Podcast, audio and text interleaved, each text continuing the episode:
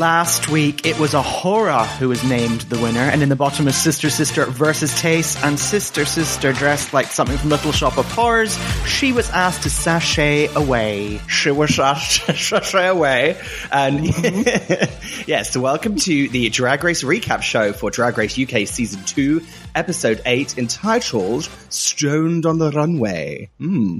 Mm, I am Ben. I am Frazer. Frazer like razor cutting, dead cutting.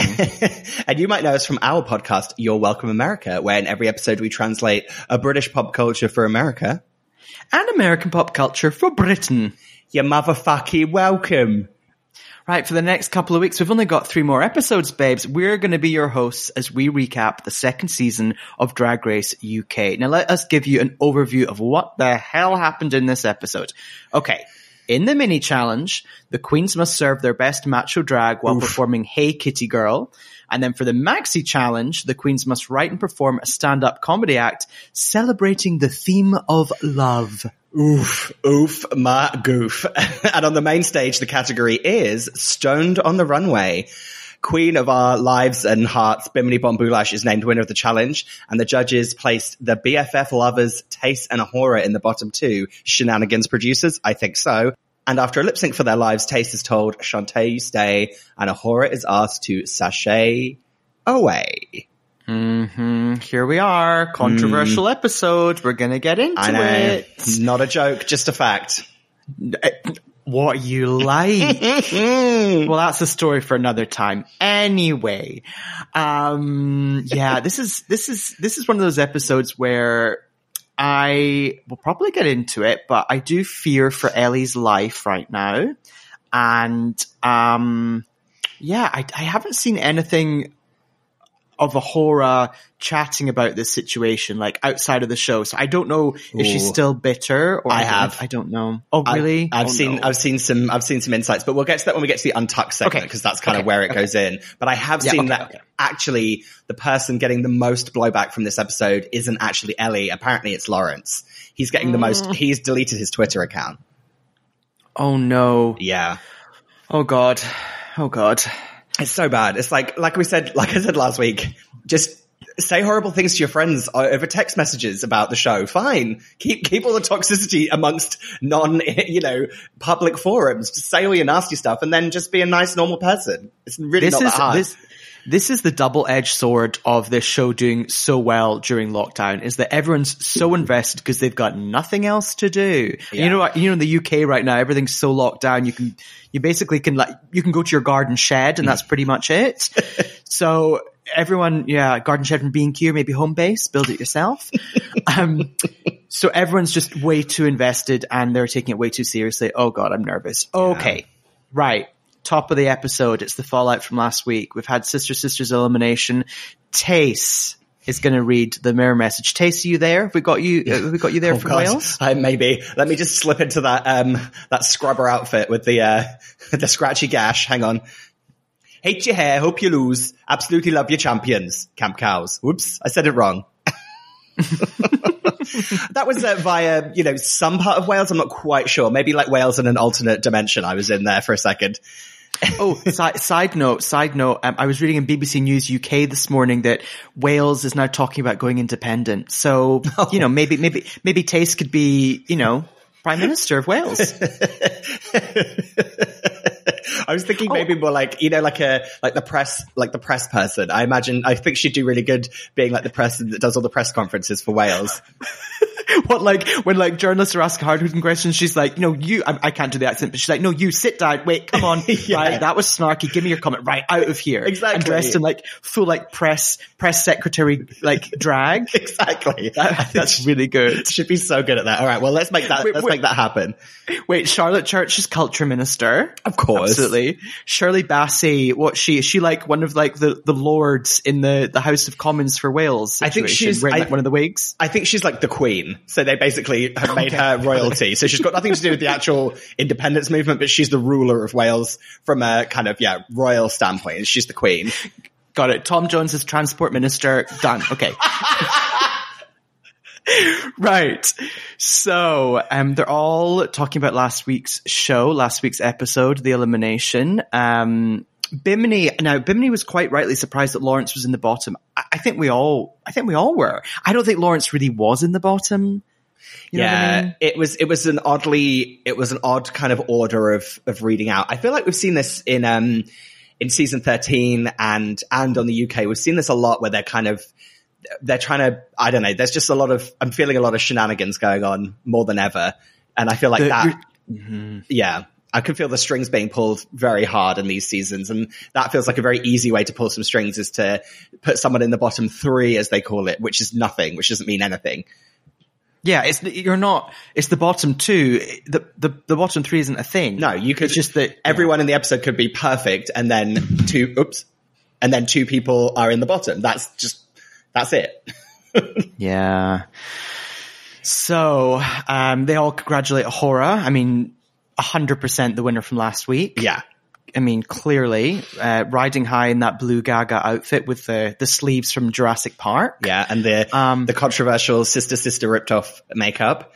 which is still not addressed and no one is talking about. Nope. Strange. it's funny. It is really funny, like what they choose to amplify and what they don't. I'm like, oh, for me, that's such a clear story point. But yeah, no and it- worries. It, definitely happened. I've definitely seen like a couple of tweets here and there from like A'Whora and from sister sister, like kind of being fun about it. But it definitely there was definitely a conversation that we didn't hear about that for sure.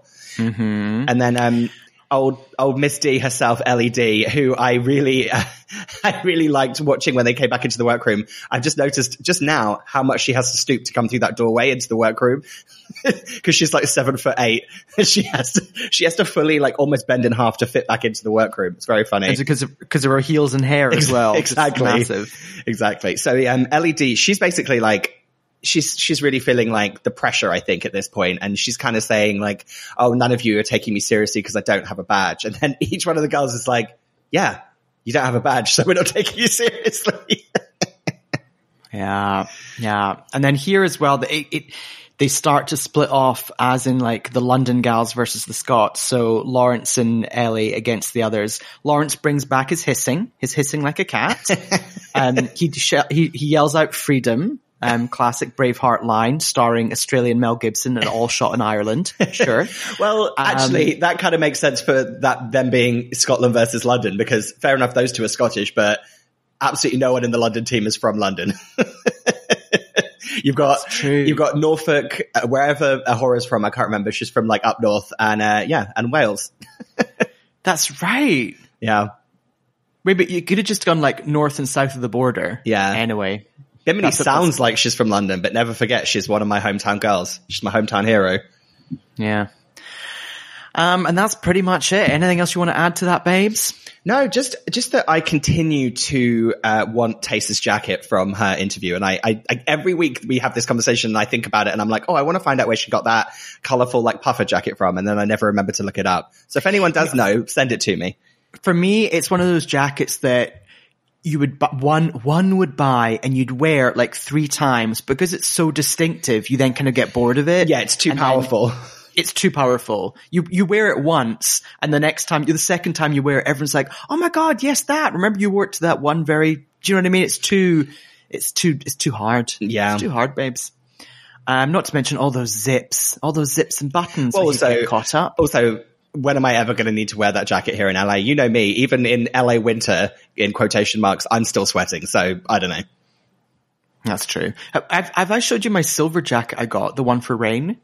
Oh no, you haven't. Oh, it was literally like fifteen dollars I bought during lockdown, and it's um, it, it's kind of it's like it's made out of those things that marathon runners get, like that sheet of silver you get. Oh, a survival It's just- blanket. Exactly, and it's just one little zip up thing. And I got to where it was like drizzling the other week, and I was going to um my workout class, and I got to wear it and do like an entrance. It was really fun. anyway, that's called fashion. Everyone, just so you're all aware, that's fashion. Great. Okay. So it is the next day. Let's properly get into this episode. Top five feeling alive. I'm fine with that. You know, I have issues when people say things like top six or like we're the we're the final seven. No, Those are not phrases. I was top five, however, fine. I was wondering as soon as I heard them say that, I was like, oh, I wonder where Ben's going to fall on this. But there you go. um, so yeah, they, they walk into the workroom. Uh, I want to talk about Bimini's outfit for a second here. I mean, later on, uh, Alan Carr says that she looks like she's working at Homebase, but I think she looks like she's in a, um, kind of a, like a 2000s, uh, girl band, like they would like that would be their theme for the performance because she's wearing a, Yeah. like a fun kind of headscarf and then this orange kind of crop top, uh, kind of safety outfit. Yeah, a little bit, a little bit parachute like. Yeah, very like Um, like- entice. Oh my god, entice. We gonna party. Yeah, yeah. yeah. yeah, it's very like it's a little yeah. Yeah, safety is the word. Safety because it's a little bit like I'm on a plane and I'm about to jump out of a plane, but it's also a bit like I'm on a boat and I've got a life vest on. yeah, but also I'm in a 2000s girl band and we're performing on like a CGI boat or maybe a CGI CGI. plane. Oh, oh, CGI wing of a plane. Oh yeah, yeah, yeah, lovely. That's good. That's good. Yeah, and you'd all have like like Bimini's showing um showing their like midriff. Someone else would like show cleavage. Someone else would show legs. Mm-hmm, which mm-hmm. one would you? Which one would you show? Legs, obs. Yeah, yeah. I think I'm legs as well. Yeah. Oh no, wait. I would show legs and clavicle. Oh, lovely. You've got a gorgeous Clavicle, clavicle. and shoulders. Gorgeous clavicle. I'll do clavicle, shoulders, and I'll do legs. Oh, you agree? You have a gorgeous clavicle. I see. I do. I have a strong clav.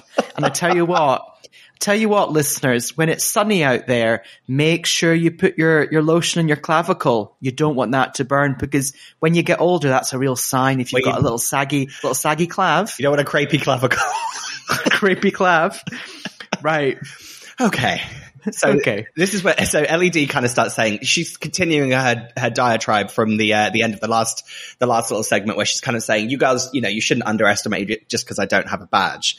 And you know A'Whora kind of she starts laying into her a little bit. And again it's a little bit mean but she is she's mean but she's also correct where she says that her outfit was good. It was very because Ellie kind of starts saying like they compliment they loved my outfit. It was really well constructed. And A'Whora kind of quite rightly says like yeah no one's denying that the outfit wasn't well made but it she says it wasn't a surprise and you know Yeah. the challenge was to be a super hero not Ellie Diamond and Ellie Diamond was like that's my interpretation and I was like Woo, Well, Ellie, well, yeah, Ellie was saying, I wanted to be, I am a, she was quite good. She was like, I am a super hero. So this is like me as a super hero. That was her interpretation. I was like, oh, fair enough. So they both had a good point. My personal feeling is that I do think she just looked too much like many of her other looks. Yeah. But whatever. Yeah. And then she, there's a classic misunderstanding where they talk about how she hasn't got, they hasn't got any badges on her chest. She's just got flowers. And she points to her earrings. She's like, these aren't flowers. And they're like, they're on, they're on your jumper. And she's like, oh, just a fun little moment. Right. Then, uh, Ru comes up on screen and she says, Hey sis, what's with that funny look in your face? Come to think of it, you've been acting kind of sketchy all season, although they're not about to do a, a sketch challenge, but whatever. Why are you gagging so? You know she brings it to you every ball. You know, you know she bring it to you every ball. Sure, fine, whatever. I don't know. Maybe the producers were tired by this point because this copy is not the strongest and it Well- doesn't completely make sense. Well, it fit, to me, it, to me, it covers three separate challenges. So I think it's a generic Yes. one. They're like, oh, look, we can use this for a ball one. We can use this for a comedy one, a sketch one. It's fine. Just, let's just do that. Cause you know for a fact that Ru recorded the Canada, the, the UK, the like Guatemala, you know, everywhere, all in one day. the Virgin Islands. why are why are these the countries coming to my head? You know, Montenegro, Drag Race Montenegro. What about what about The not even, a country, just, not even a country, just drag race pyramids? Drag, Drag Race Atlantis. Drag race Atlantis. Oh my god, I'd love Drag Race Atlantis. I mean- oh, side note, I'm sure I showed you the Versace Spring Summer 2021 fashion show. I implore all listeners to go look at it on YouTube. It was all underwater Atlantis themed and it is bonkers. So it's got like fallen columns and pillars and CGI water and these models just walking down the runway with like starfish, glittery starfish like stuck to them, which you know cost like thousands of pounds and dollars. And then they did a whole like lead up to it where a giant CGI squid was late for the show and is like crawling through the streets of Milan to try to get to the Versace Atlanta show. I'm Wow. sorry listeners, but that is a concept. Wow. Donatella's been busy. well, she's certainly not been protecting herself from uh, COVID. Anyway, Right. um, Ru Ru comes in in a wild look. Now, I know that we're, there's been many speculation about why Ru's doing so many hats and wigs and, and fun kind of headwear. So, like, whatever, each their own. Do what you got to do. But this outfit is very strange. She looks like a villain from like a like a Japanese video game. Like a, do you know what I mean? Like she looks like the, the, the person, like the mastermind behind the whole video game that you find right at the end. Like, Yeah, Very it odd. Reminds, it reminds me. It is a bit though, like um, like if we go into like Palm Springs or something, and someone just brings a bag of wigs and things, and you're like, you're, you're just sitting there, you're maybe a bit hungover, you're having a coffee, you're like, I'll just put on that wig. And there's like no thought to it. It's just like I want to. I just feel like wearing a wig, or like when Britney um used to have backstage on all her tours, she has a, a grab bag area in her wardrobe area. So if she's about to just hop on stage, she might just like grab a squirt gun or grab like a feather boa, just like some props. It's a bit like that. bit of business. Bit of business. Okay. Um, so, uh, Ru enters the workroom and, uh, yeah, the mini challenge is everyone needs to serve up their best macho drag as they compete in the hottest new singing show sensation, The Mask for Mask Singer, performing Ru's song, Hey Kitty Girl. I think this is a great little challenge. Is this done regularly? No, this was a, this was a concept inside a concept wrapped inside another concept. So we haven't done like, we haven't done like proper like mask guy drag. Well, oh no, Much. that, that has been, that has been done Oh, okay. before, but just this, this was a lot, this was concept on concept for sure. Yeah.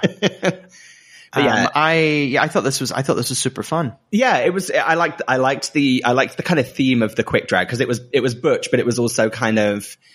Everyone did a very similar. It was like butch, but rock and roll butch. So people were. People did a lot of looks that were like, kind of. Kind of glam rock butch, which is not butch at all, which I really liked. Pretty much everyone looked like that actually, which I really enjoyed. It's definitely a theme which lends itself really well to the quick challenge. Yeah, for sure. Yeah, you could look like a mess. exactly, just like sh- just paint on a mustache. There's a really great shot of when Lawrence is like half ready, and he, she's sort of just like heaving herself across the the workroom, dressed in her mask outfit. It's just it's really beautiful. um, okay, how, what would you do? What would your look be? Uh, I think that my aesthetic is pretty much what A'Whora picked. I think that I naturally, you know, I have unfortunately just become a, a bear, I think. So I think, unfortunately, that's just the only way I can go is like leather daddy. Hmm. Yeah. It's the way, it's what, it's what life has made me become, not what I chose. Yeah, I don't know what my look's gonna be. Can you give me a look? I I don't know. Uh, um, mm, I don't know. I, I, yeah, I'm drawing a blank. I'm sorry. I know it's difficult because I don't think I've ever in the history of our friendship ever asked for advice on my aesthetics. So I know that really threw you. I will say that when they were getting into quick drag, I'm just choosing to gloss over that that jab. Um, I'm. Uh, I, will, I will say I've seen online people are very annoyed about Ellie's mirror because she has not put any um, apostrophes in there. So it says "Don't touch, it's Ellie's," and there's not an apostrophe in "Don't," "It's," or "Ellie's." So there's just all of the all of the grammatical grammatical errors on her mirror are something that I feel like we just needed to finally address. Yeah, because it actually, I, I've made a note of that every week and I just forget.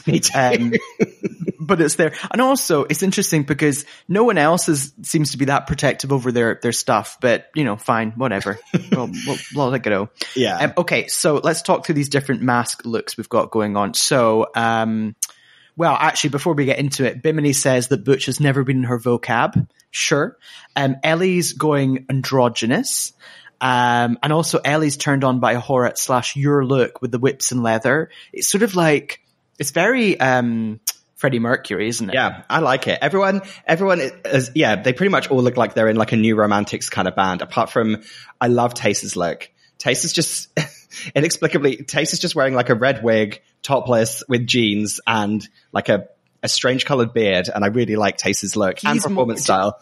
Totally. Tayce is more, I would say, um, late eighties rock. Like, like a real kind of like metal rock group. It's Or a like Iggy, that. Iggy Pop kind of, that kind of a little Iggy Pop, but also just that whole kind of, I don't, and this is so not our genre of music, but even if you think of like the Ozzy Osbournes of the world being topless on stage, or if you think of like Flea and Red Hot Chili Peppers, I know those are different genres and eras.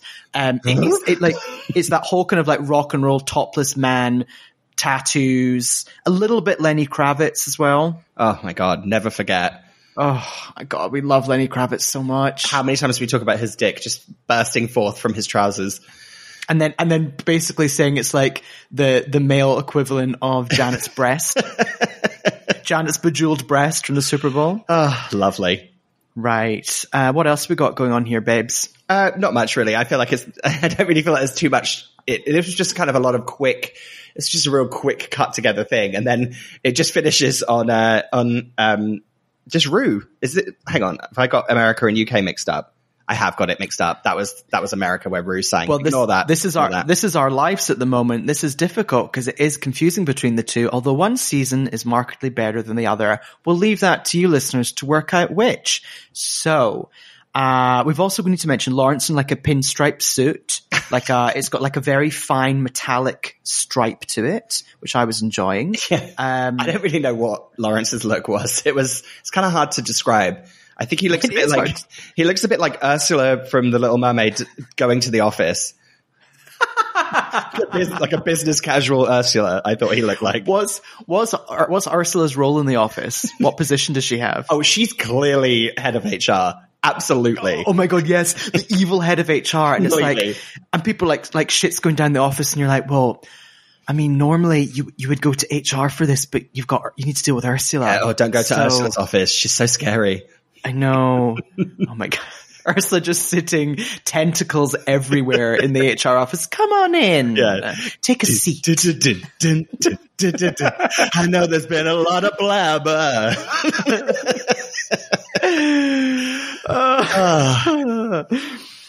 Right, I'd wait and plot Flotsam and Jetsam are like the assistants, the, the, the HR assistants. Um, right. Get them, boys! Right, we need to we need to get on track. We are all over the place today. We So really are, my so Ellie D is is named the winner of the mini challenge. I think fine. I feel like anyone could have won this mini challenge because they were all pretty much doing funny things. So again, I call shenanigans on Ellie D being the winner of the mini challenge, but Yeah, this is this is they all look the, all the producers. Everyone knows that Ellie hasn't won a badge, and they want to just make her seem competitive, so they they gave it to her. Fine. Well, and- also need to and the the, Oh. the running order thing is such is such a drag race classic staple thing to give someone when they need something to happen. So like, and boy, did they did that happen.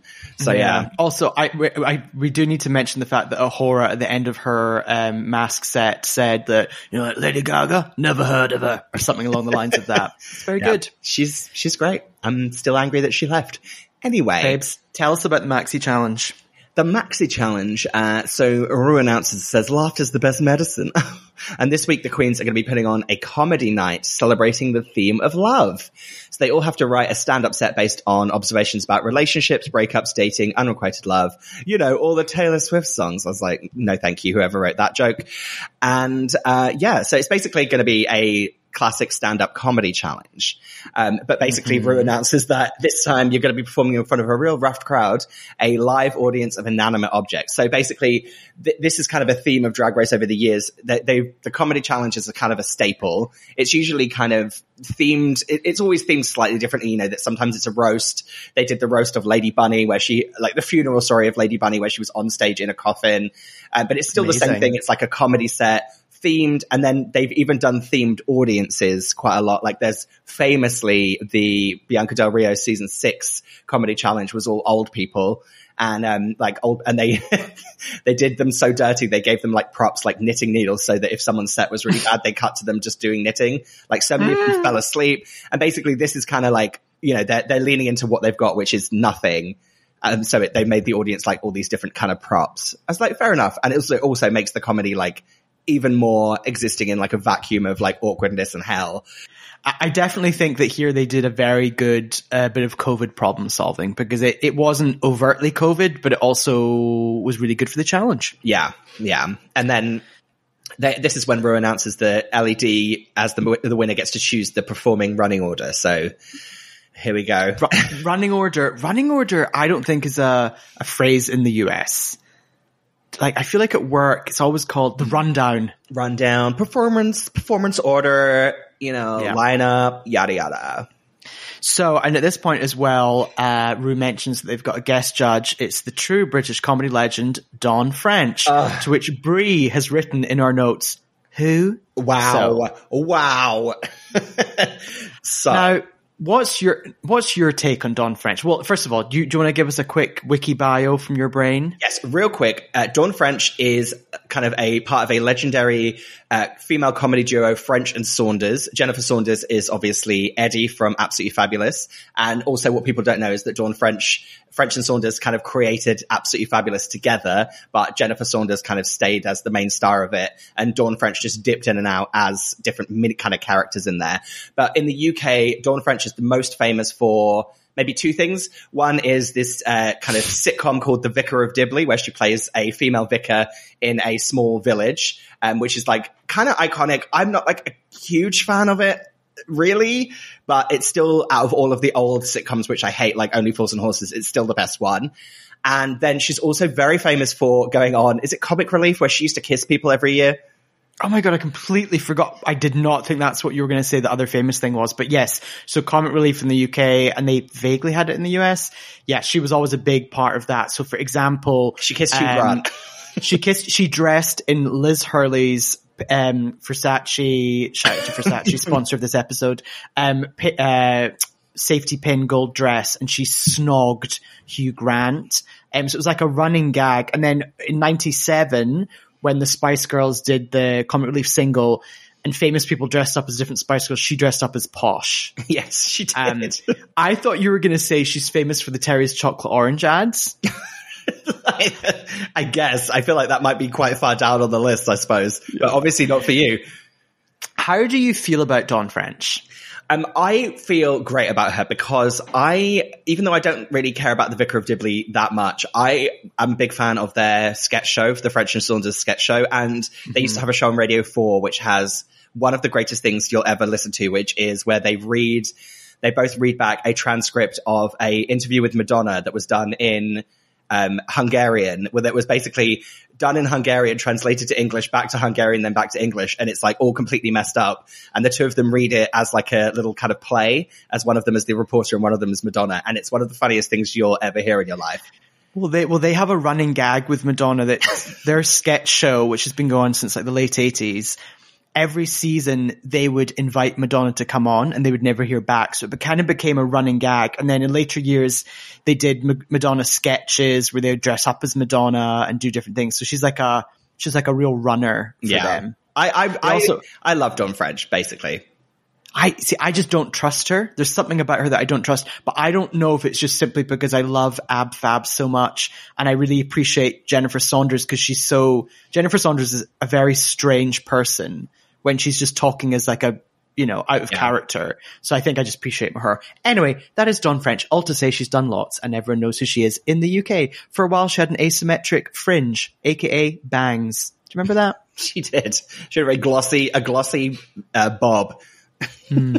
Okay. Right. So they now all the ladies are discussing um the comedy challenge. They're all sitting around with their pens and pens and papers. Um Yeah. This oh is, yeah. This is tough. This is where we get Okay. to the real, the real issue at the heart of this episode. Okay, yes. So Ellie is in charge of the running order, of putting them in order. There are five of them. So, um, Ellie quite rightly thinks, well, Bimini Lawrence, they're the strong comedy queens. So we're all aware of that. Um, so she's kind of strat- trying to strategize and put them in order. So she ends up doing the order of A'Whora, then Ellie herself, Bimini, Lawrence, and then Tayce Closing. If you were Ellie, if you were in this, what, where would you want to be on this list? Like in the order? Um, I would want to be probably. I probably would have wanted to be after A'Whora too, because that's quite a smart move, like strategically. Uh, so put yourself after A'Whora and just don't put your, basically don't put yourself at the beginning or the end if you don't feel confident and put yourself after A'Whora, um, or maybe Tayce if you want to feel like you need someone bad before you to kind of lift you up. So I don't Yeah. think, I don't think anything she did was nasty at all. I think she, I, I think quite rightly, she just did something that was right for herself and and I, I think this whole kind of blowback that well we'll get into this now. So basically um, Lawrence and A'Whora take huge offense to this running order.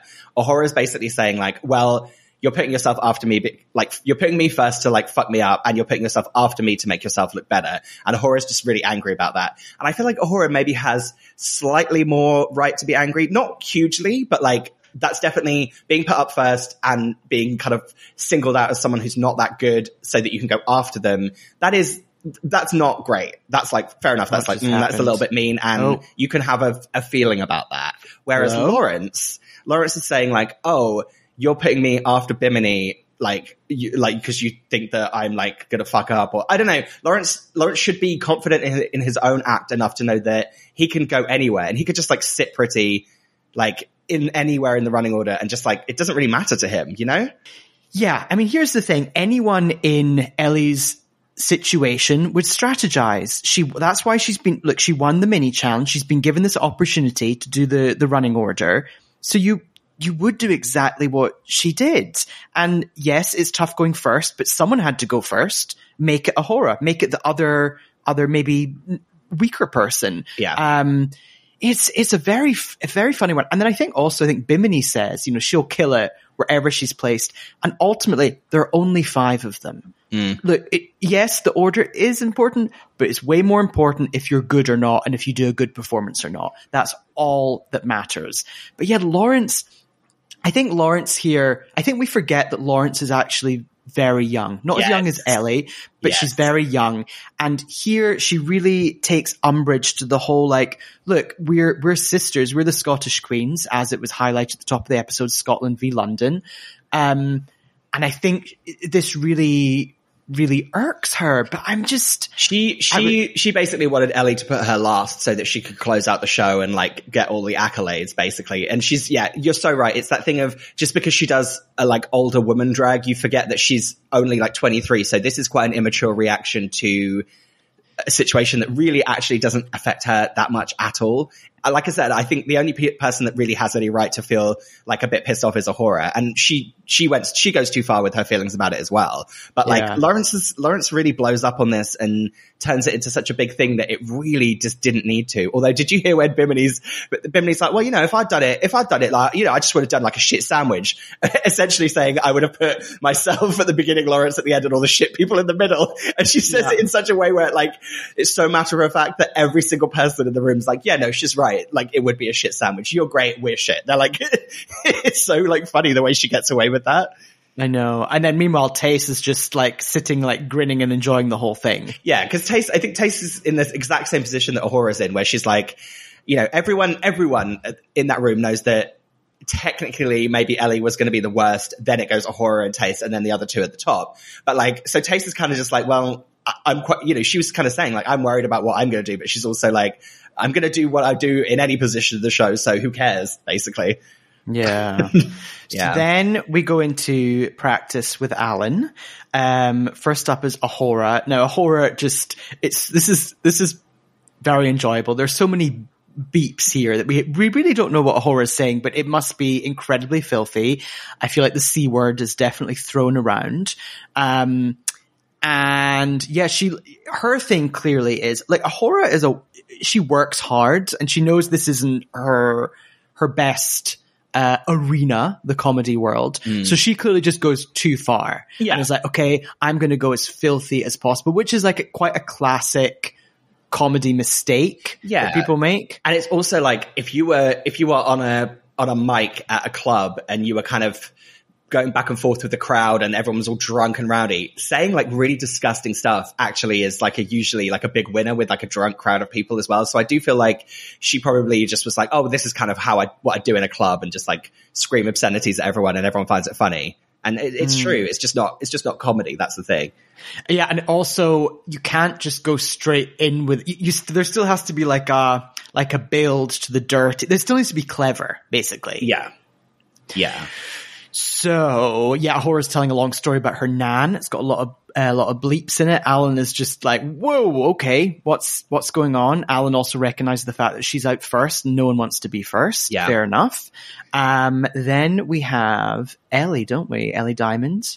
yeah, she, she- comes out. she she quite cleverly decides to she she picks like a thing which is that kind of like almost like a demon voice um and saying that she's like it's like Ellie loves dick basically it's like her alter ego and I think it's not funny but I also think it's a smart choice because it's not it just gives it like an anchor there's like a thing that's happening that you can kind of just hear throughout her act. It's not just like someone rambling on. And I think she was at complete risk of being someone that would ramble on and not be funny. So she just picked a thing that I don't think was funny, but at least it was a thing.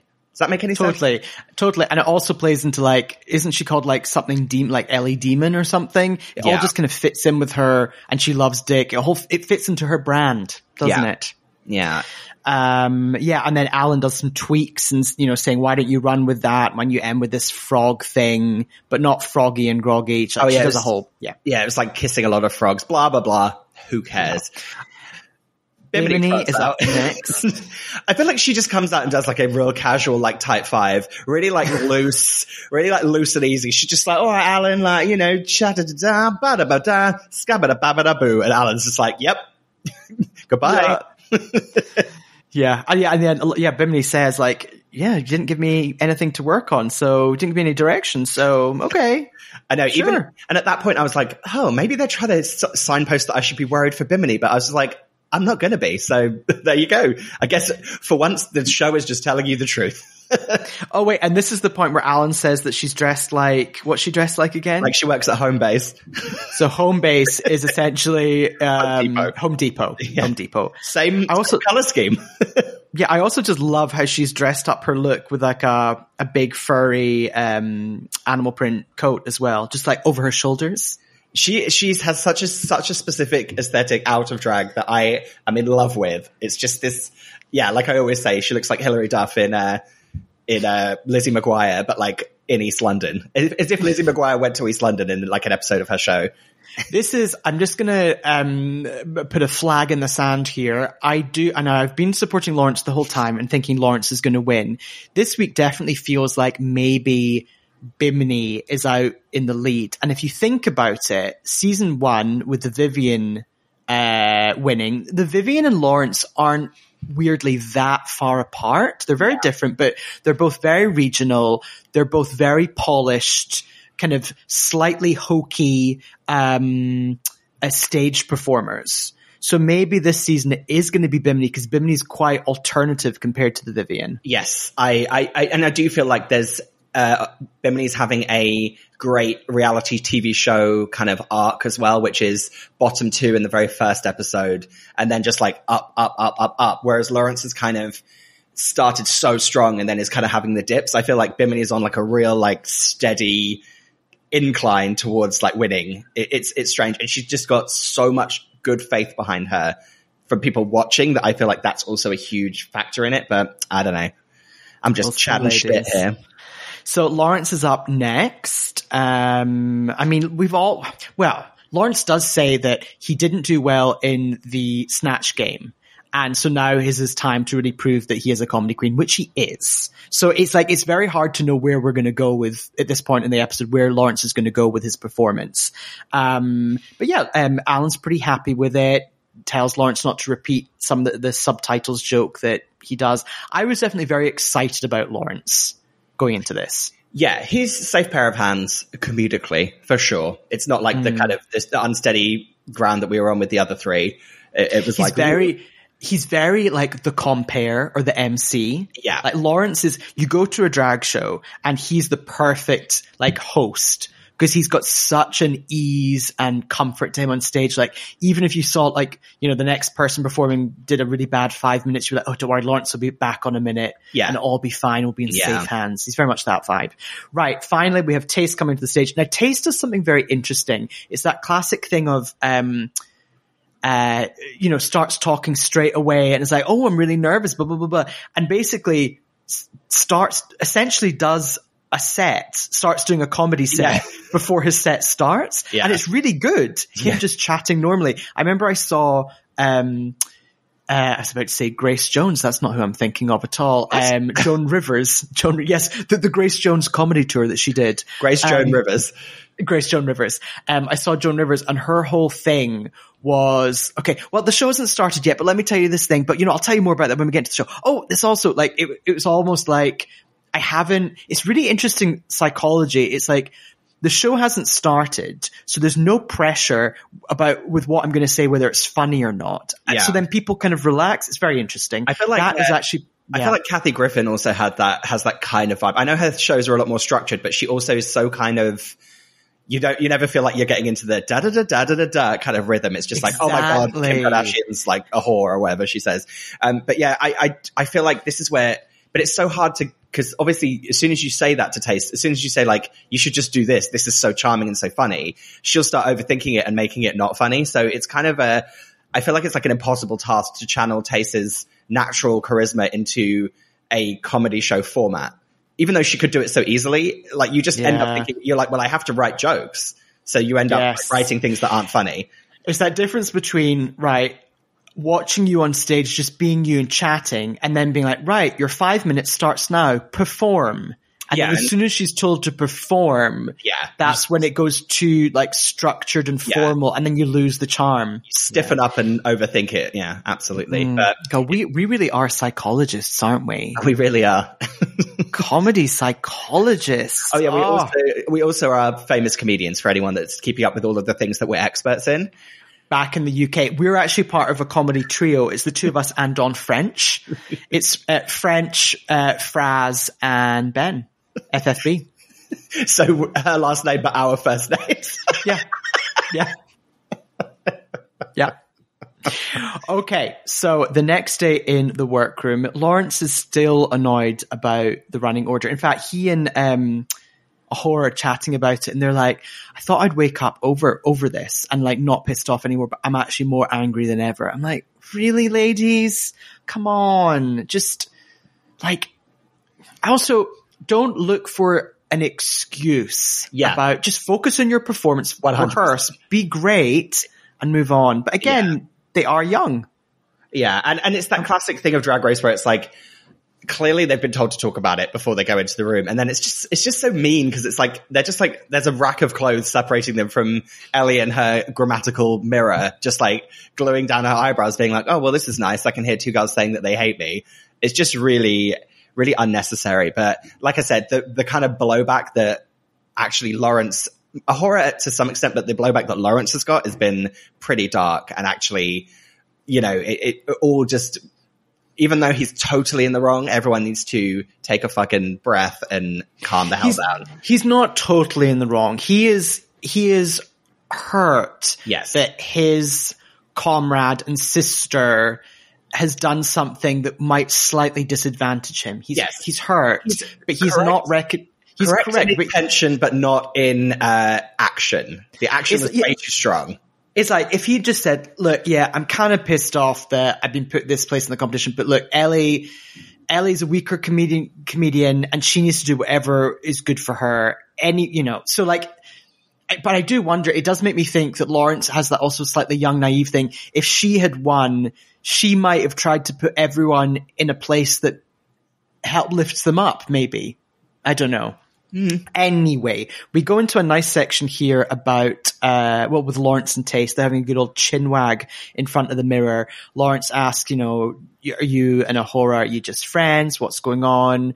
And then they get into like a really nice section about Tayce. Now, this was a moment where I thought, oh, maybe Tayce is going home. Yeah. And Tayce tells like a, I really like this story because it's not, it's not, um, as as hard hitting as like, oh, I've been ostracized by my family or whatever. But she just tells a story about trust and STIs and the idea that a guy she was dating, they had unprotected sex and she, she contracted STIs and, you know, left her with some trust issues. I was like, oh, this is very relatable. Yeah. Um, I, I just thought it was a really, really interesting thing. And then, um, Lawrence and Tay start talking, the two of them beside each other, and bearing in mind as we full well know, these are very different creatures. And they um, are talking about how they both really suffer from self-esteem issues and um, they, have both been really unlucky in love and obviously they're about to do a whole comedy set about love. Um, and it was a nice bonding moment because they are so, so different. And Lawrence is saying, I'm amazed that Tayce and I have so much in common. I would not expect Tayce to to be to be such so lacking in self esteem. Yeah, and and I, I I was very much relating to what Tayce was saying, whether it's that thing of if you are if you've been single a very very long time, uh, it's very hard to hear. It's very hard to not feel like there's something wrong with you as a part of that. And there's only so, so many times your friends who are in relationships can be like, oh, blah, blah, blah, blah, blah, blah, like, oh, you're great. And you're just like, whatever, I'm a disgusting freak. And that is actually a genuine thing that, that does happen if you're single a long time. So I, I appreciated hearing that from, uh, from mm. Tayce. It was great. Yeah. And it is also, you know, Tayce is so utterly, utterly gorgeous. It's also one of those things that, oh, wow, you know, anyone can, can feel that way. Mm. So before we get into the main stage, should we throw to a quick break, babes? Yes. Okay, on to the main stage. Ru is wearing um, a gold gown. She's very much, she looks like an awards trophy, yes. an awards statue. Yeah, she's giving some, yeah, giving kind of like a, a beautiful red-headed Oscar. Mm. Uh, Michelle's got, I love Michelle's hair here, by the way. Yeah, Michelle looks great. I like that like plunging top she's wearing, and yeah, she looks awesome. Yeah, we've also got uh, Alan on the how does it say on the menu, as it were, um, and then we have Dawn of French. Oh, I will say, just I uh, saw a little chatter in the Discord, a little confusion that uh, whether people weren't sure if you and I were purposefully mispronouncing Graham's name as Graham, and I will say do not fear. We have not become that American that we think his name is actually Graham. We yeah, know. It's Don't just, worry. It's, it's just that for the, for the sake of our listeners, we're calling him Graham. Um, and that, and that's it. That's just, that's just, that's, isn't it, isn't it fun clearing up a joke? Isn't it fun? just going deep and just really dissecting it and just, you know, showing the strings behind the show. Anyway. So who we got first, babes? So A'Whora comes out first. Uh, the audience is all kind of basically blow up dolls and, and teddy bears, stuffed animals and those kind of things so they can get reaction shots of like a blow up doll, which is funny. And A'Whora, it comes out first. I thought A'Whora looked lovely. She's got this kind of like, kind of waved, like a, a Marcel wave hair and, um, mm-hmm. an orange gown and gloves. And she basically does, just an incredibly crude set. And I actually, I heard the uncut version of that joke that got beeped out, you know, the really long joke that got beeped out. Uh-huh. And they did her pretty dirty with the, the way that they edited that. Basically, the joke is that her and, her and her grandma have a lot in common. We both have gaping assholes is what she said. But like, right the way they beeped it, they beeped out so much. Like they could have kept in everything and just beeped out the words gaping assholes. But like they beeped out about three or four words around that as well that made it sound like she said something disgusting, which actually I still think was kind of funny. But there's just a lot of the, the judges are just wincing rather than laughing at her set. Yeah, it's very also because she is out first. It's like okay, we're going to watch some comedy. Then it's like bam in your face is like gaping holes. It's yeah. quite it's quite an quite an assault on the senses. I really appreciate the fact that you described her look as lovely. Like it imagine if imagine if you were just like I don't know. It's like it's like you know when you're a teenager and you're go, you're gonna go out with your friends and you come downstairs and your your parents see you like oh you look lovely and I'm like that's not I'm not dressing for you. I don't care if you look. My dad would always say, "You look smart, my guy." I'm like, oh, "Shut up! What are you talking about?" Smart. That's a lovely smart. way. smart. Also, like smart as in like intelligent. Like, what are you talking about? Anyway, shout, shout out to my dad who does not listen, uh, has no clue what this show is, and he turned 85 this week. Also has the best name ever.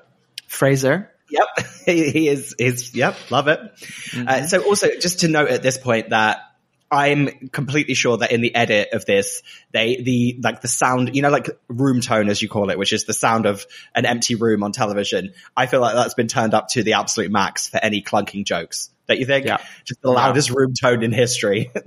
that, that, that Pinewood Studio Atmos mic yeah. just really, really working hardcore here. I also like that on the blow up dolls, some of their hair is just like gently I don't know, just shuddering away in the, the Pinewood Studios AC system.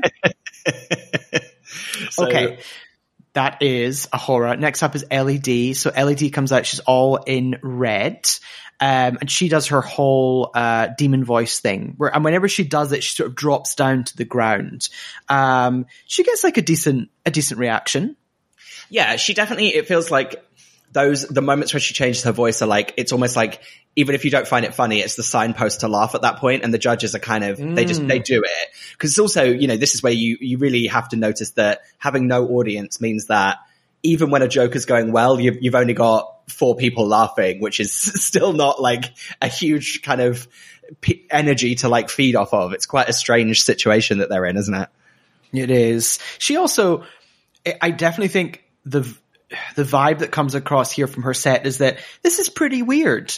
Like Ellie, Ellie can be pretty weird at times. I think this is a good example of that. And I think also the I think the judges referenced that a bit later on. Can't Yeah, and she did. She did feel you. You didn't feel you were, even though it wasn't. I didn't think it was funny. You didn't also didn't feel like you were on really shaky ground with her. She she felt very confident and um Yes. and sure of herself in a way that made the judges feel safe enough to laugh at some of the stuff that was still not that funny. Yes, she she does look very confident, which is good for her because she she knows she's not a comedy queen. But talking of comedy queens, out next comes Bimini.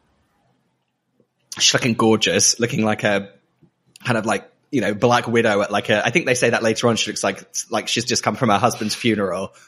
Yeah. she she does the very clever thing which really is just so smart and puts always puts people to ease. She essentially really addresses the room because she like she, I can't remember what she does exactly, but she references like she's like, "All right, Grime," or like, "Oh, Dawn over there." Like she's very it's, it's so smart. Just work with what you've got in the room. Really reel people in by by referencing them, and you're also addressing the fact that right now you're doing a comedy set to like Graham, Ru, Michelle, and Dawn. You know what I mean? There's no pretense, Yeah. and that automatically puts everyone kind of at ease. Absolutely, Alan, not Graham. Oh, did I say sorry, Graham? Sorry, Graham or. Alan? Graham, Graham on the mind. Graham on the mind. Sorry, Alan. And also, this is a big deal because Alan is an incredibly famous comedian and stand-up star in the UK. So that that is terrifying. Absolutely, and like a genuinely funny one as well. He Alan Carr's amazing. Anyone should watch any of his stuff online if you haven't. He's great. He's also my favorite person I've ever worked for in the TV in the UK.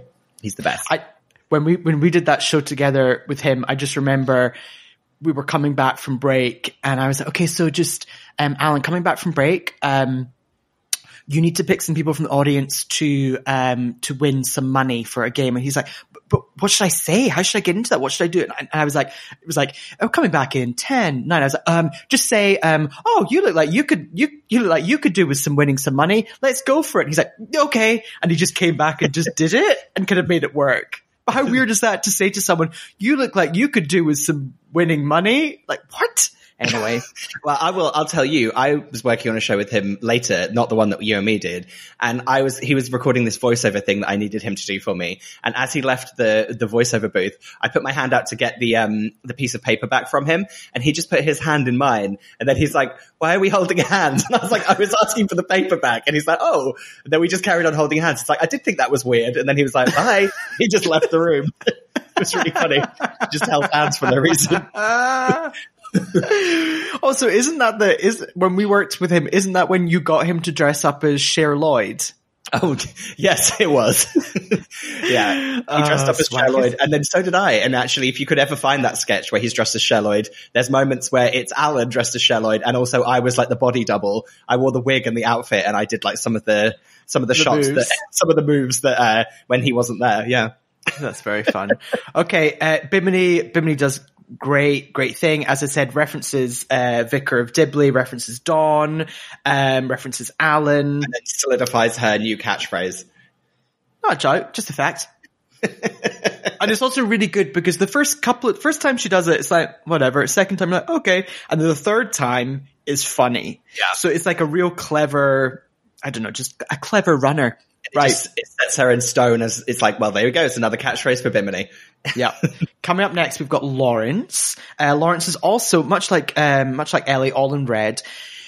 Lawrence just has such an ease when he's on stage. I do feel relief when he's there because I'm like, oh, safe pair of hands. Yeah. But but Lawrence definitely. No, so uh, the comedy bar for him is very high.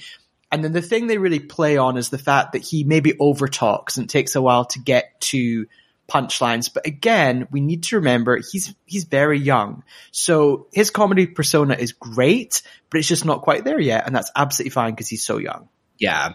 And again, I think there was some editing shenanigans with how long it took to tell that joke. It's like, mm, I'm, I'm pretty sure we're not seeing the actual timeline of that. You know, there's about three or four different interviews, like in the middle of it, of people being like, "Oh, get on with it, Lawrence." Like, I'm pretty sure that we don't have time for that. I know, I know. um, and then we finish off with Tayce. I thought Tayce did much better than I thought she was going to do. She she obviously had like a, a couple of fumbles, but she never. I feel like even though there was times where she really wasn't funny, I still felt like she never flatlined because she's got such a good energy that I, I still felt I don't know. I, st- I actually like kind of enjoyed Tayce's set. I liked that like mistake that she made where she kept saying it's a story for another time. That ended up making me laugh more, even though she wasn't intending it to be funny. I thought that was like a really funny, like running joke that she just basically never told the story. I know, but but she needed to. She wasn't aware that that was a joke. Like if, if she had realized, oh, this could be a joke. Like if she said something really weird and mysterious, like, oh, well, it's just you know, just like the time that me and Shirley Bassey, uh, Yeah. were, you know, uh, you know, uh, eating hot dogs at the caravan park. But that's a story for another time. like Yeah, you, yeah. you say something ludicrous and then you dismiss it, then it becomes a joke. So Yeah. she's not quite. Again, she's just not an experienced comedian like you or I. Yeah, and but- therefore, um, yeah, it doesn't quite know to, to use it. But like even at the end where she like fumbled that joke and then just basically did it, but she, I don't know, it just, I, I still felt, even though we were on shaky ground with her, I still felt okay watching it, like because she's got such a, such like an energy within her that, I don't know, I can't quite, I'm not quite articulating what I'm trying to say very well. I'm sorry. So that's all right. also loved her loved her outfit. She's got all those kind of fringes, little fringing bits. Again, like the the bits that you might have on like a um a curtain tie at a fancy person's house. You know? Yeah. Can I tell you, just speaking of my comedy experience and, you know, everything I would have done, I did have a thought about what Tayce should have done for her act because I think she could have done this perfectly because she's good at like reading people and, um, you know, I think she's got that kind of quick wit of that kind of thing. I think what she should have done is say like, cause her whole thing was, oh, I don't have any, I don't have a love life to talk about. She should have been like, I don't have a love life to talk about, so I'm going to talk about their love life. And she could have, she could have written a joke for like everyone in the room about their love life. And you could have had like four for the judges, you know, four for the girls, and you've got like eight solid attempts at jokes. Does that make sense? That's lovely idea. It's very then- distinctive as well. It's very Yeah. that's very clever. Yeah. That what you was that what, what you would have done, babes? Yes, I think that's what I would have done. Yeah, because it just because I would have panicked about not being able to write a, a set properly, and I think at least that gives you some structure. You just have to write a joke for everyone, and then you've got something. Right, let's get into their.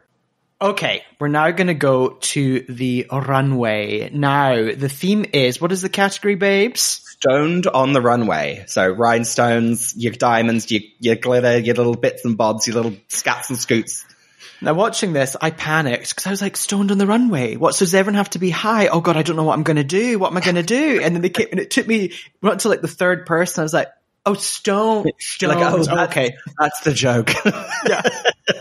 so I fear if I were in this competition, I would have just come out like in a puff of smoke and really high and got it completely wrong. I'm Which actually surprised- could have been quite quite fun. I'm surprised no one did a did like a, a twist on it like that because I feel like everyone's always trying to find the the slight difference in there. yeah. I don't know. Especially like season 13 where everyone's wearing exactly the same outfits for every runway. Do you know what I'm talking about? Those taxi cab outfits? Hello? Oh. Although this, remember this season we've had um, the chips, the bag, the, the the bag, Right. the bag, not the bag of chips, but the bags of chips. Yeah. Mm-mm-mm-mm-mm. Right, take us away, babes, with these runway looks, Oh, so please. A'Whora came out looking, I thought, stunning. So she's in a kind of white stoned catsuit and she's uh, got a, had a bejeweled hospital drip. and then there's kind of like white hair that's all kind of like another kind of Medusa snake kind of reference, which we've had multiple of. Yes. So A'Whora's look, yeah, it is great. Love the love the IV bag. I was a little bored. Um, I, I think it's, it's lacking very- a point of view. it's lacking a reference. Yeah. It's kind of just like a, a a woman in a, a woman in hospital, but not quite a woman in hospital. It's lacking a bit of I- direction, I think. I think that's a good. I think that's a good point. I, I what's the story behind? it? I don't quite get it. Um, it looks great, but it's also it, it's very her. But I don't know. I just I'm not not quite there with it. Okay, next up we've got Ellie Diamond. She has she's got like a short little white skirt. She's got big boots, big hair. She's got she's got like a fluffy bolero on. Is that Yeah. a bolero? It is, and she, she, I think she looks a bit like a kind of abominable snow monster doing a routine on ice. It's a very, Mhm. fig, it's a very figure skater outfit, but like she's she's so big and kind of beautiful. I think she's like a gorgeous abominable snowman on ice. Yeah, and it's a little bit also um, like like a 1960s outer space romp. There's a little bit, you know what I mean? She's got that kind of 1960s thing to a, her. a, a touch of Barbarella meets abominable snowman on ice. Got it, got it. I, again, it's a solid look. It is is good. It's I'm not that excited by it personally, yes. but. Uh, speaking of excitement. Okay, now we have Bimini. This is fascinating. So Bimini comes out and she is, you know, very high fashion and she's got um, a long coat dress on um, and it's got these sort of splodges all over it. And on her face, she's got jeweled, red jeweled zits, aka spots as we would call them in the UK. Um, and she's got like a short white kind of like punk rocky wig. Well- it's just a fascinating look. And shout out to her shout out where she says that her hair is inspired by Shirley from EastEnders, which is the most beautifully specific British reference, which is a soap opera character who is not glamorous at all, but she's managed to take that, that kind of look and turn it into something gorgeous. Um, oh yes, and uh, we do. We have a little note from producer Bree that Miz Cracker on um, All Stars did kind of a, a zit spots look once, but I think th- I think this is much more successful because hers were, hers were like well hers were like realistic. She was going for like real zit spots, but um, this was more like look at my bejeweled zits, which was Yeah, gorgeous. this is like ele- elevated zits because they were like they were gorgeous to look at. It's like Yeah. you looked at them like, oh, that's gorgeous. And oh no, wait a minute, there's zits. Oh no, but they're gorgeous. No, but there's zits. No, they're still gorgeous. Yeah, this was just this is I think what we're just saying with A'Whora and Ellie. This is just really interesting. This Yeah. whole look.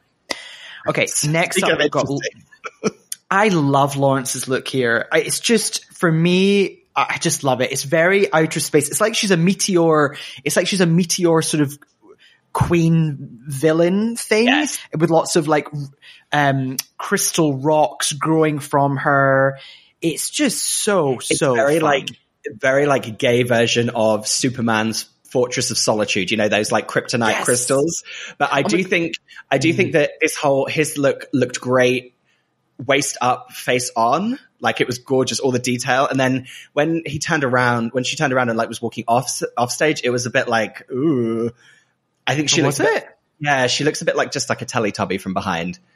It is a bit Teletubby like. Yeah. It is. It, there is a slight Teletubby in space thing. For me, it felt like all the detail was on the front and the face, and then when she turned around to the side and the back, it was like a little less exciting to look at. But that's just a small criticism because I, yeah, I agree. I think she looked great. And also, I think for her, I think this is a step up for her because a lot of this, the stuff she does is like very like go go go go go go whereas this actually was quite beautiful. Yes, still with a nod of camp, but yes, beautiful. Yes. Speaking Right. of beautiful, Mm, Tayce oh has God. given us Tina Turner in Mad Max uh, Thunderdome kind of kind of action. That's what I felt like I was getting from her. she referenced Mugler, Terry Mugler. It's very that. If you ever remember those images from um, when Naomi Campbell did the show, and it's the the music to Freedom. In Yeah. fact, think of like the George Michael Freedom video. It's very like those outfits with the. Oh no, those are the motorcycle ones. Anyway, Terry Mugler, give it a Google, okay? Um, feels- it lots feels- of like. It feels very Tayce this look, doesn't it? It's just like she's like legs, long limbs, legs, lovely hair, and then just like little glitz and glads and bits and bobs and skits and scoodles just like shining on her. Yeah. You know? a little i mean it's very very good concept wise I, I i think it might be a slight step down from lawrence and bimini just slightly but it's still very good Yes, agreed, agreed, agreed. right Oh, critiques I will say what? just what just for, what Oh, Uh, I was just going to say, I, um, because I hate the snatch game and comedy challenges so much, I did take a series of photographs of myself reacting to the the comedy challenge, which I'm going to post on the Discord. It's like a Oh, photo story of me watching the show and generally dying on the inside. So uh, look out for that, people on the Discord. Lovely. Little, little extra. Extra. right. Okay. Critiques. First up is A'Whora. And now we've discussed a lot of this already, but Michelle says, look, you went from anal to nan very quickly. Um, humor doesn't need to always be in the gutter. Um, but you looked stunning on the runway, but you did very much go for the low, hang- low hanging fruit, which is true. And it, as we said before, it's that classic thing of like, oh, I don't know how to do funny. I'm just going to go super, super dirty. Yeah, yeah, and and A'Whora looked really sad actually throughout all of her critiques, didn't she? She looked like she was going to cry. And you know, Alan said, you know, it was good physical comedy, but it just was too crude. And uh, but he did say she was very sexy and elegant on the runway. And then uh, Donnie, Donnie F, Dawn French, uh, she just said, well done. Um, it's the sort of comedy you do with your friends at home rather than like on a stage. Uh, fine, whatever. Um, and then A'Whora, you know, they were talking very much about how A'Whora went very dirty, but was also referencing her nan. But A'Whora says here that her nan raised her and they've got a really good relationship. They're very vulgar together. And she's a bit like the nan from, um, what's Catherine it called? Tate. From Catherine Tate, Mhm. which is a whole other thing to go look into. She's like a very revolting, dirty old nan. Um, and then Ruth was saying, you know, she wasn't laughing because it was funny. It's just because it was so vulgar. Yeah. Yeah, it's just yours. And then um, Ellie D, uh, Michelle quite rightly said, yes, there was funny moments, but it kind of just like petered out and just kind of kind of ran out of direction at the end. She ran out of steam a little bit. And then kind of says that actually, she says this later when they're off stage, but it's her least favorite Ellie Diamond runway look. Not because it's bad, just because it wasn't, it was lacking some of the creativity of her like other looks. And I do concur with that, Michelle. We concur, Michelle. Um, Alan, uh, Alan really liked the whole dropping into the demon, the demon voice thing. Um, and said that Ellie D looked like a beautiful snow queen on the runway. Um, Dawn said the whole, the whole doing voice, the dropping to different voices is very effective, but it needs a bit of a rhythm and it needs a, a punchline to land. So you can't just do it. It needs to go on a bit of a journey and end up somewhere. Um, and Dawn also said she wants to lick her in the runway like lick her runway look. I mean, Ellie D, she often does look like a, a Chupa Chups, you know, lollipop, so that's fair. Yeah, and then Ru kind of questions, well, does she at least get some points for not going blue, which is where kind of the other people go to when they panic? And I say, no. and then this is my favorite moment of the episode when um, they get to Bimini and Ru's like, oh, you really look like an actress. Who is it? And Bimini just goes, Meryl Streep. I mean, I mean, it's hard to really get into. I mean, her whole like this whole, you know, this whole critique. They just were basically saying you're amazing. it's really hard to like pinpoint exactly. You know, they just said you were confident. We felt confident. You know, they Dawn loved the not a joke, just a fact, saying that she could actually build her whole like career on that one line, basically. Mm-hmm. and they all sort of mention the fact that the runway look is very brave, which I always think is a very patronizing thing to say. That was so brave of you. But what they're really getting at is you have interpreted the theme differently to everyone else and you've gone for something that doesn't sound like it's going to be attractive. Not that they always have to dress in an attractive way, but you've, you've put a spin on something and it's different to everyone else. You're really pushing, Michelle says that she was really pushing boundaries, which she is. true, true. Uh, then uh, Lawrence Chaney, um, you know, Michelle rightly says, you know, great punchlines, but just again a little too long to get to the actual punchlines. A little too long in the setup. And and you know they they they were actually pretty complimentary of her runway look as well, saying I think Alan said she looked like a hemorrhoid. a glittery hemorrhoid. And Dawn, Hemorrhoid. Dawn really warmed to him and was like, you're the most natural on the stage. And, and when it was just the judges, she was really waxing lyrical about, you know, wow, like the warmth that she brought to the stage. I, I just connected with her straight away. And Ru was quite rightly saying it's very rare. And it's amazing that Dawn, bearing in mind, Dawn hasn't watched any of the episodes. This is the first time she's meeting any of these queens that, that, uh, Lawrence can get that across straight away to someone like Dawn. That's really impressive. And Ru also mentions here that Lawrence's ability is that he can be vulnerable and that's part of his strength, which is very, very true because Lawrence can be just putting this episode aside, Lawrence can be very like shouty, I'm doing punchlines about haggis and meat, but then also can be very sensitive and get that across, which is kind of amazing. I do want to reference the fact that, you know, they do talk about it took a while for Lawrence to get to the punchlines. And Alan says he had to get a megabus to get to the punchlines. Babes, do you want to just describe what a megabus is? I have like a sneaking suspicion that they have megabus here. I think. Mm which is basically a very cheap uh, kind of like a Greyhound. I, I swear to God, they have megabuses in this country. Uh, maybe I've got insane.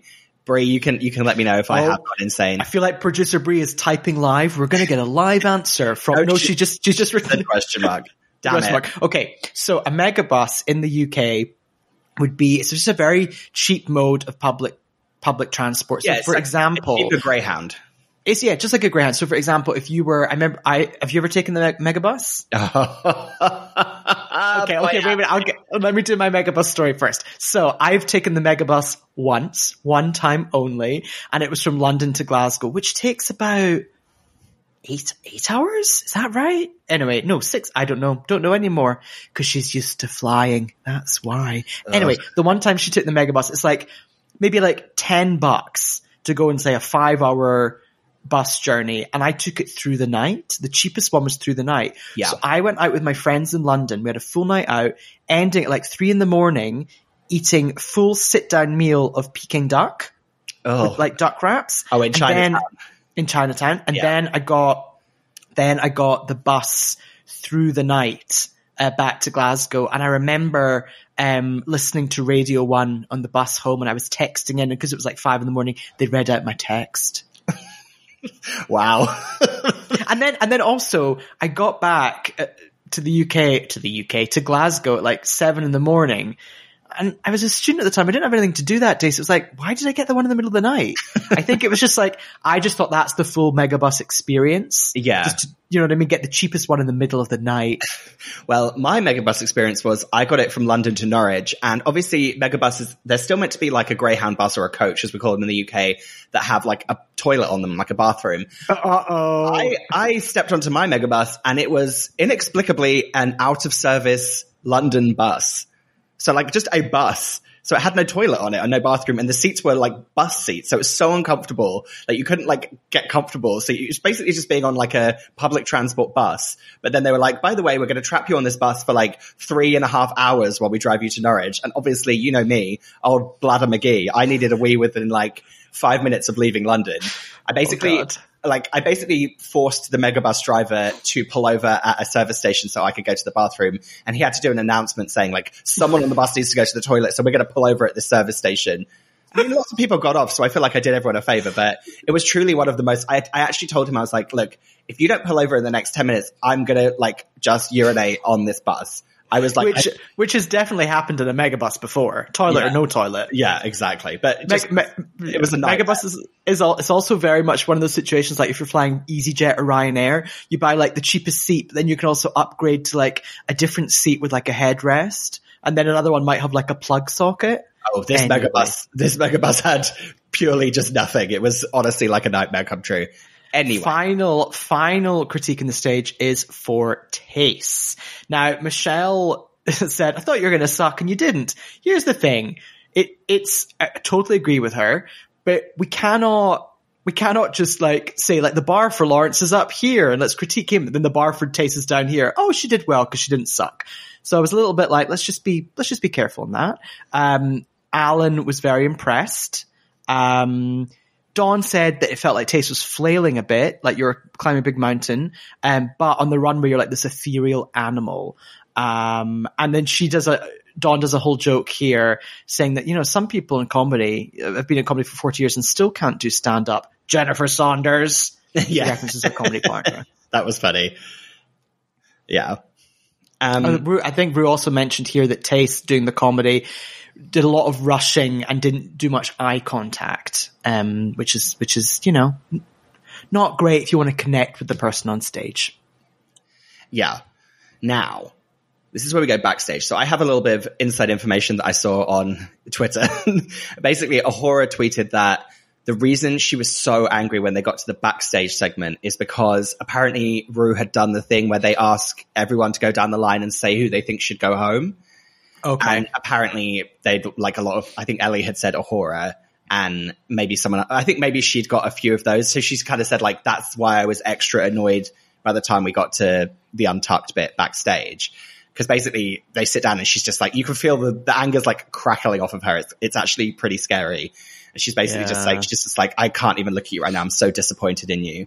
And, you know, Ellie's like, well, I do feel horrible. And Lawrence is like, I don't believe you. This is, this is the part where A'Whora and Lawrence really went to, it went, it got too much. And regardless of intention or, you know, just like in this moment, it was a little bit nasty. So this is why I think, this is why they're getting, especially Lawrence is getting some of the backlash, which we don't need people to be doing. But it was a little bit like, oh, okay, like just take it, everyone, let's just take a breath because, you know, we don't need to be making Yeah. like Ellie cry just because she did a running order, you know? Yeah, Tay. I mean, Tayce, who's very much been an observer to this whole situ, says in one of her confessionals that they're all taking it to heart. But they need to get over it. It's drag race. Yeah. it's a competition. Just get over it. Although it, you know, it, week seven or eight, wherever we are right now, you've and you've had a whole seven month lockdown. This is intense, and it's their their complete world right now. So I get it. Yeah. Um, Bimini thinks that Lawrence's anger goes deeper than just this challenge, and they've got Lawrence and Ellie have like a younger sister thing going on, which is weird considering that they're only two years apart. But yeah, I think it does. I think it does go back to the scene in Scotland is very small, so you, you they probably want to stick together. So Lawrence feels a bit betrayed, but Lawrence Magal, we need to have a sit down. We need to have a sit down in the Willow Tea Rooms in Glasgow and have a wee natter. And you just need to chill out, okay, Hen? That's what I'd Oh say. God, what are you going to order at the Willow Tea Rooms? the Willow Tea Rooms. I'll I'll have a wee scone with some clotted cream and some jam. Maybe a lovely tea. Maybe a wee tea. No, just Builders. No, just just no no no. Just Builders tea. Not Earl Grey for me. Nothing fancy. Thank you.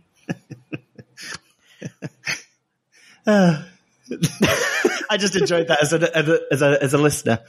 Okay. so- okay. Then what happens, babes? Okay, so we go back to the main stage, and uh, Bimini Bon Boulash is uh, winning the challenge. She gets her third repeater badge, uh, tying with Lawrence. And um, she kind of says, like, I can't believe I've got this after, you know, lip syncing in the first week. And I will say that even in regular drag race, there is always this thing of like who's won the most challenges, yada yada. But there's something about the the badges that really makes the wins very tangible. I guess it's because they are literally wearing them on their tops as they come into the room. So it really like it's very interesting that you get to kind of really keep a tally of who's won what so easily. So yeah, she, she's now tied with Lawrence, so which kind of obviously indicates should be the top two. And then safe is Lawrence Chaney and then Ellie Diamond, which was a slight, slight question mark for me. I it feel was like, a, yeah, it was a surprise to everyone. Ellie was like, "What?" yeah, it felt to me like maybe, it just felt like A'Whora and Tayce like one of them could have scraped through over Ellie just a little bit, but I still can't quite put my finger on who. I think maybe Tayce. I think maybe it should have been A'Whora and Ellie in the bottom. Yeah, I would say that that. Yeah, I think that's fair. I think that's fair because Tayce had a great look, and actually she did a she did a solid solid job on that comedy stage. So I'm Yeah. gonna I'm gonna go with your critiques, babe, and I'm I'm gonna agree. The other thing that's hard for Ellie is, and I'm sure again I haven't looked, but I'm sure she's had horrible some horrible backlash on uh on the web. It, it's not her decision. Like it, Yeah. she hasn't. It, it's the judges who've decided who goes through and who doesn't. So.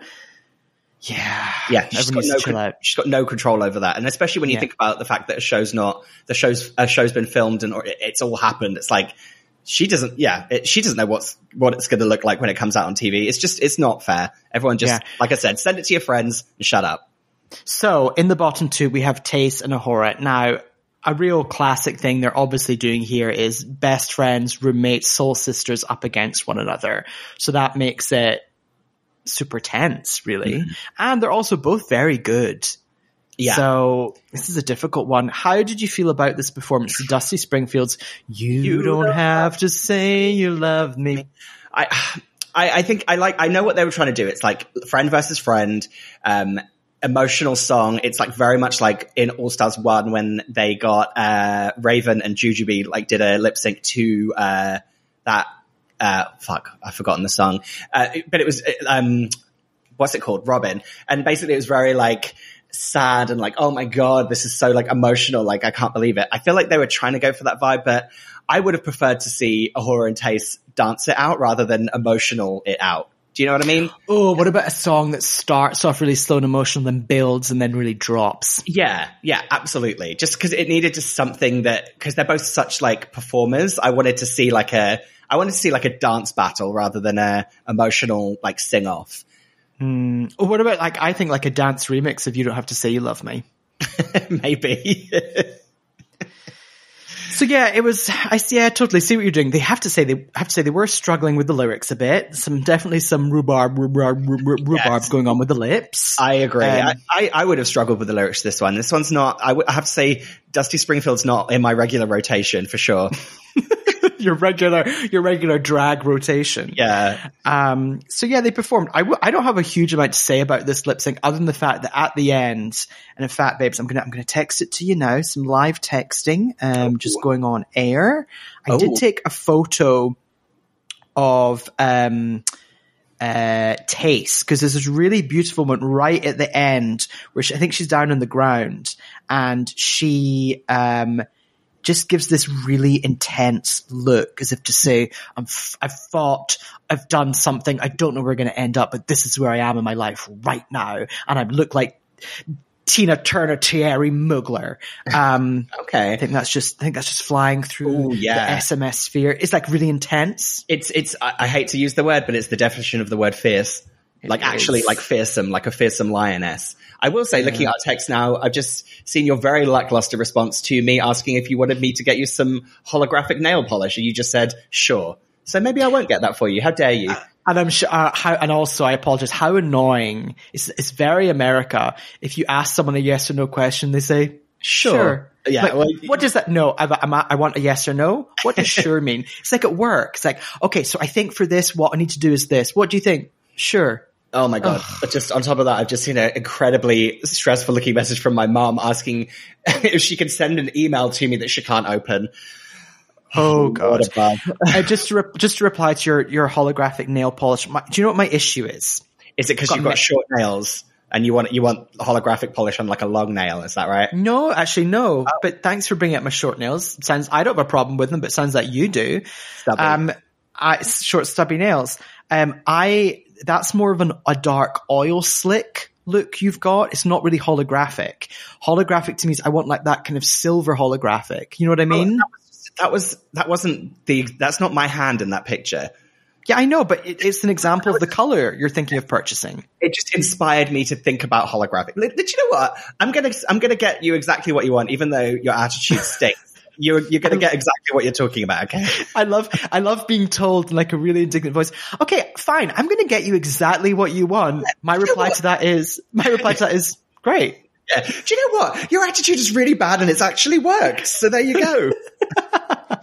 well, we'll, okay. We'll, we'll, be posting pictures of the fucking holographic nail polish that I've been, that, that I quite kindly offered to get Ben. We're going to put that on Discord too. You'll get to see our stubby little nails looking great so Tayce and A'Whora have just sung You Don't Have to Say You Love Me.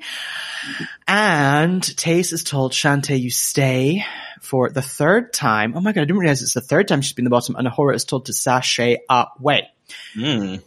Yeah. And then, I mean, A'Whora definitely is deflated and a bit shot because even her like goodbye outro in a world of hoes be A'Whora and then her you know talking back in the workroom she's pretty pissed yeah it's not yeah. like it's not like do you know what i've had the i've, I've had a great time and i'm going to treasure this it's like yeah mm-hmm yeah oh yeah she says here producer Bree wrote here i've left with two wins and only one lip sync whereas you know Tay she's done three lip syncs yeah I do, I do think Tayce did a better job in the lip sync though. That's the thing. Just, just, just a touch. Yeah, I, I do think that actually Tayce did win the lip sync though, but just, just by like a hair. There was just that, that ferocity that kind of just, just tipped her over the edge just a little bit. Yeah. Mm. Okay. So this is the end of the episode. We have four queens left. We've got two episodes left. Yes. What's a little annoying is that going into next week's episode, Ellie D has to be going home. Yeah. Has yeah. to. It's it's it, it feels that way. The writing's on the wall for Ellie for sure, but um, I do think you know at least they're going to get the storyline of, of her and Lawrence, this kind of tiff continuing next week for storyline purposes. I guess is kind of fun if you think that's fun. Um, and yeah, I mean we're, we're definitely looking at a clear Bimini and Lawrence like in kind of pole position at the moment, but I feel like Bimini Lawrence top two with the Tayce in a third position is a very is a very respectable, solid lineup of people. Yeah. No, that's that's a that's a lovely That's- final. three three very different vibes that I I enjoy separately. And actually, th- that's very like disrespectful to be saying dis, you know dismissing Ellie so much. But I do feel like her time has come. Yeah. Yeah, I do hope that Lawrence and Ellie make up next week. I think I'm sure they must do. Yeah, they I'm sure definitely must will. do. Yeah. Feel, uh, animosity usually is gone by the last couple of episodes anyway, because everyone's kind of they're in the home stretch. So that should that should happen. That's true. That's very Mm. true. Right, lovely. We've only got two more weeks of this, babes. I Can know. What are we going to do? Actually, talk I'm to each other. also, I'm also wondering what they're going to do in the final because it was obviously done during lockdown. I mean, they can't do anything big or spectacular. Can they? I mean, can they even bring back the old queens? Probably not. Hmm. Interesting. Yeah. Uh, yeah, you're right. Actually, I'm I'm going to be curious to see what they do. Curious by Britney Spears. Oh, I love that scent. It's my favorite scent. Do you know what my favorite rock is? My favorite stone? What? Onyx. Onyx Hotel, Onyx Hotel Tour by Britney Spears. Also, do you know what? Do you know what my favorite holiday is? Halloween. Okay. These are just all Britney quotes, listeners.